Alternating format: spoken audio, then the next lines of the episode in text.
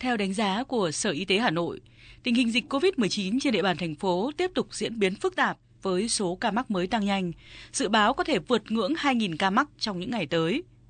Ngoài hai quận vùng cam cũ là Hai Bà Trưng, Đống Đa, 6 quận vùng cam mới là Ba Đình, Hoàn Kiếm, Hoàng Mai, Long Biên, Nam Từ Liêm, Tây Hồ đang tập trung siết chặt lại các hoạt động phòng chống dịch, hạn chế hội họp đông người, đóng cửa vườn hoa công viên, các hộ kinh doanh chỉ được bán mang về và dừng hoạt động sau 21 giờ hàng ngày.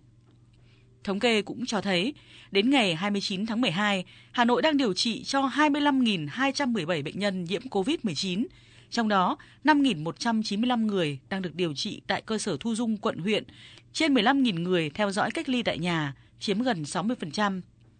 Để giúp các trường hợp F0 yên tâm điều trị tại nhà, các quận huyện xã phường đã thành lập tổ phản ứng nhanh để kịp thời tư vấn, thăm khám, chữa trị. Các hội đoàn hỗ trợ mua bán lương thực thực phẩm cho các F1, F0 đang thực hiện cách ly. Bà Trần Thị Hoa tham gia hỗ trợ gia đình cách ly tại phường Đồng Tâm, quận Hai Bà Trưng chia sẻ. Chúng tôi uh, tổ chức uh, thường xuyên là uh, hỏi thăm và uh, gia đình có nhu cầu uh, cần những nhu yếu phẩm thì chúng tôi đã tổ chức đi chợ giúp cho gia đình F0 để gia đình uh, yên tâm ở nhà để điều trị.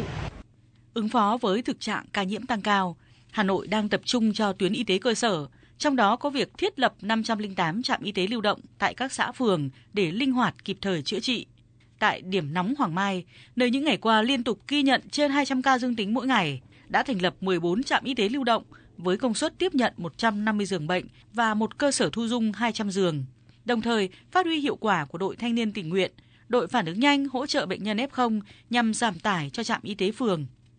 Ông Dương Văn Hòa, Chủ tịch Ủy ban Nhân dân phường Thanh Trì, quận Hoàng Mai cho biết, trạm y tế lưu động trên địa bàn không chỉ giúp người bệnh yên tâm điều trị gần nhà, mà quan trọng hơn, kết quả điều trị đã được chứng minh với nhiều trường hợp khỏi bệnh về nhà. Để phù hợp với tình hình thực tế, phường cũng đã tiến hành phân loại F0. Thì à, đối với các F0 à, không triệu chứng thì à, các gia đình nếu đủ có điều kiện điều trị tại gia đình thì phường ra quyết định cho điều trị tại gia đình còn đối với những f0 ờ, không có điều kiện, đủ điều kiện cách ly tại gia đình hoặc là có triệu chứng nhẹ thì phường sẽ đưa ra trạm thu dung